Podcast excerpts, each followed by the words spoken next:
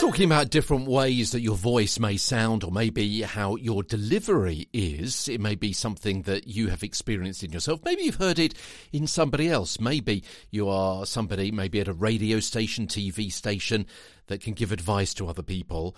Perhaps it's something that's annoyed you on a podcast that you've heard. You've got no influence over that podcaster but you've thought to yourself, what are they doing there? It's really annoying. Well, hopefully, during this course of short daily podcasts in this particular kind of series within the whole series, able to help you out with some symptoms and advice, a bit of prescription for something that may be going a little bit wrong with your delivery or somebody else's. Today, the choppy delivery on Get a Better Broadcast podcast and voice over voice. Hello, I'm Peter Stewart.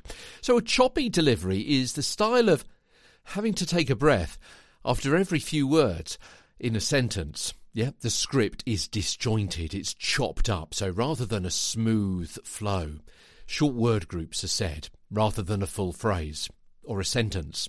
And so the script may be hard to understand.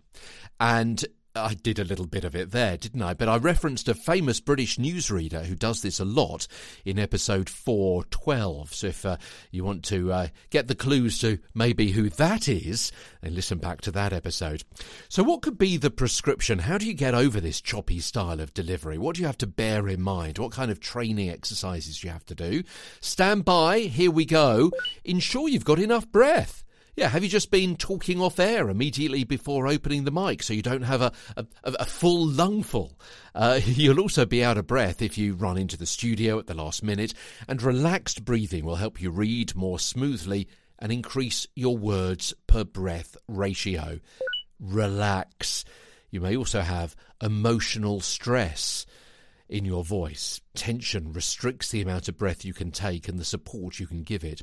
Put aside time to read and understand the script. Now, some reads are perceived as choppy because the broadcaster is reading blind. They're taking random breaths because they don't know where the next sentence is. Uh, they don't know where the current sentence is taking them, and when the next opportunity might be to take another breath. It's along the lines of what we talked about and looked at in episode 270. Be more conversational. Don't stop after every word. Now, what do I mean about that?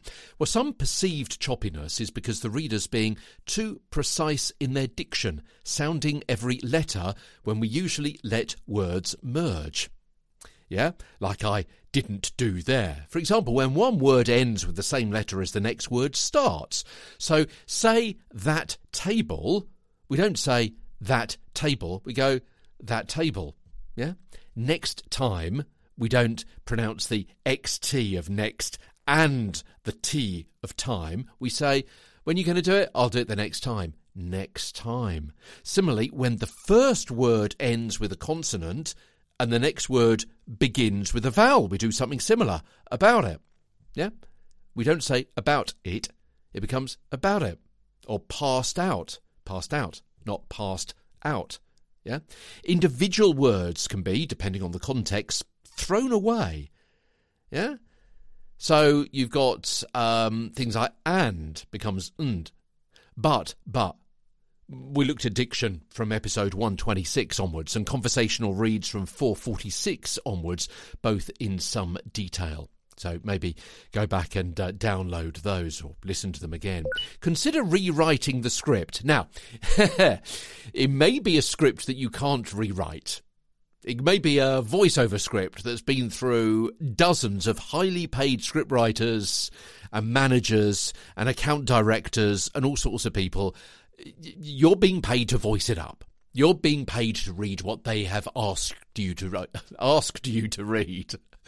Um, a bit of extra diction there, uh, but, but they've asked you to read it. Yeah, you've got to read what they have put. Sometimes that can be a little bit awkward because maybe they haven't contracted any words.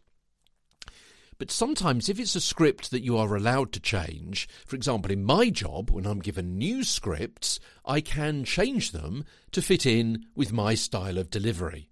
Okay?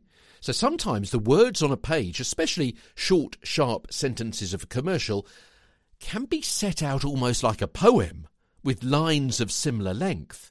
So if it's okay, maybe change the layout, join up those phrases so you've got your own rhythm and provide a take of the original and then maybe a take of the more conversational read. I'm not saying you should do that, I'm saying you could do that if it fits in with what you're allowed to do and what your knowledge of the situation and the managers is.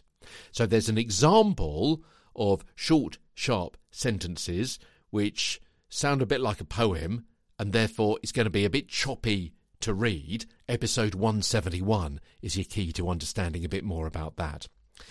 Another way to avoid choppy delivery is to ignore the written punctuation slavishly.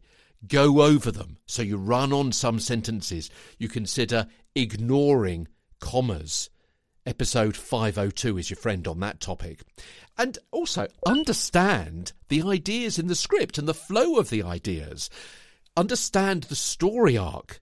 Yeah, get to know there's a developing concept rather than a list of different facts which don't join up. They do join up, and it's your job as a voiceover professional to find out what that thread is so you can help explain.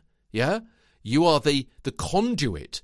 You are the you, you, you are the person who is there to explain something, not through the words necessarily, because someone else has chosen the words, but if you understand it, it's up to you to explain that concept or the story, lead somebody through with your voice. And that, ladies and gentlemen, is what we've been talking about these past more than 900 episodes on Get a Better Broadcast Podcast and Voice Over Voice. Tomorrow, the ending pattern voice. We'll be talking about that more tomorrow as Get a Better Broadcast Podcast and Voice Over Voice continues. You get the idea? We'll sort it out together tomorrow. From London, I'm Peter Stewart.